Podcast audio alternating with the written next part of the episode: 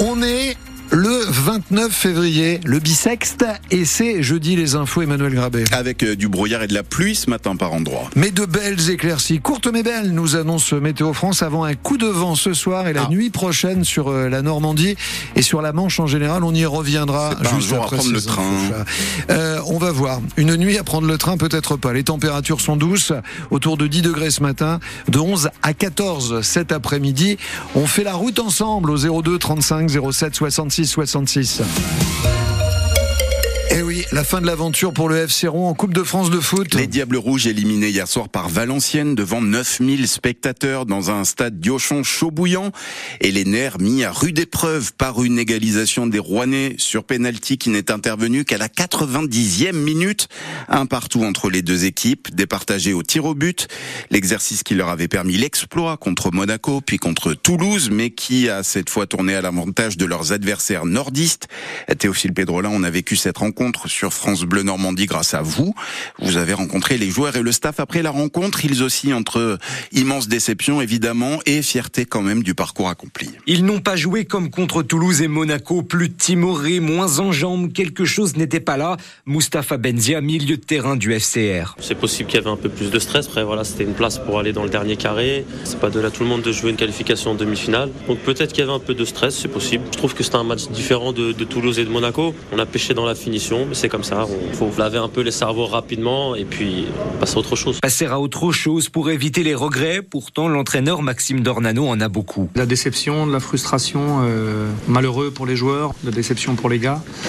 Je trouve qu'on est passé un petit peu à travers notre première mi-temps, on était un petit peu contracté, on, on a fait beaucoup de, de fautes techniques. Ça nous a rappelé que le niveau professionnel, le niveau Ligue 2 est, est impitoyable. Puis après, bah, la série de tirs au but où on les a peut-être moins bien frappés que, que la dernière fois, certainement même. Car contre Toulouse puis Monaco, le FCR avait marqué 17 de ses 18 tentatives. Hier, seulement 2 sur 4, mais le défenseur Laminsi n'en veut surtout pas à ceux qui ont échoué. C'est eux les vrais bonhommes d'être euh, allés tirer les pénalties. C'est plutôt nous les fautifs, ceux qui ont débuté le match, et eux les, les vrais bonhommes euh, de cette rencontre. Place maintenant à l'opération maintien en championnat, de beaux souvenirs et des regrets plein la tête. Et le prochain match en championnat, justement, c'est à Diochon, lundi contre Sochaux. Valenciennes qualifiée pour les demi-finales de la Coupe de France. Le VAFC rejoint Lyon. Les deux autres tickets vont se jouer entre le Puy-en-Velay et Rennes ce soir, puis entre le PSG et Nice le 13 mars prochain. Le début ce matin du procès de l'attentat du marché de Noël de Strasbourg. C'était en 2018. Cinq personnes avaient été tuées. Euh, Procès devant la cour d'assises spéciale de Paris. Quatre personnes sont jugées pendant cinq semaines, accusées d'avoir aidé le terroriste ou de lui avoir fourni des armes. Terroriste qui avait été abattu par les forces de l'ordre après 48 heures de traque. 267 voix pour, 22 abstentions, 50 voix contre. Les sénateurs ont très largement validé l'inscription de l'IVG dans la Constitution hier soir. Emmanuel Macron a immédiatement convoqué le congrès des deux chambres, la réunion de l'Assemblée nationale et du Sénat. Ce sera lundi à Versailles pour adopter définitivement la réforme. Il faut pour ça une majorité qualifiée, au moins 60% des voix des sénateurs et des, dé- des députés. Et ce matin, à l'Assemblée nationale, on se penche sur la loi EDF du député socialiste de l'heure, Philippe Brun. Dans le cadre de la niche parlementaire socialiste, une loi visant à protéger EDF et pour la souveraineté énergétique de la France, c'est son nom.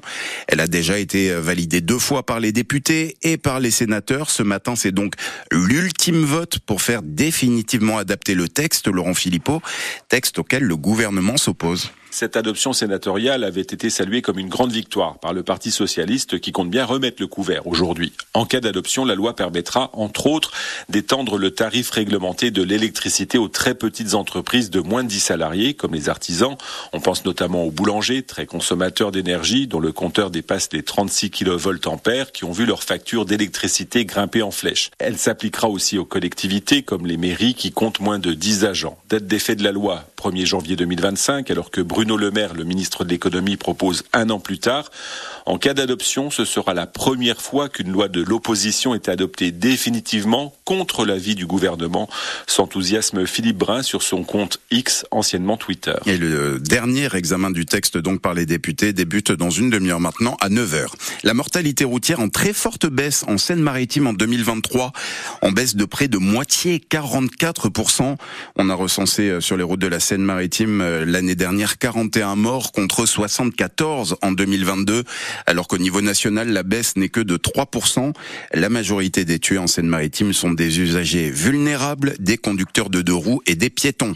Et puis c'est le jour de fierté. Après sept ans de travail pour nos trois entreprises de l'Eure et de la Seine-Maritime qui ont euh, participé à la construction du village olympique à Saint-Denis, près de Paris, Emmanuel Macron l'inaugure ce matin. Bucentaure de Fontaine-sous-Jouy, près d'Evreux, le Duc Travaux Publics de Vernon et Aluminium Vert Acier de Franqueville-Saint-Pierre dans la métropole rouennaise ont participé au chantier.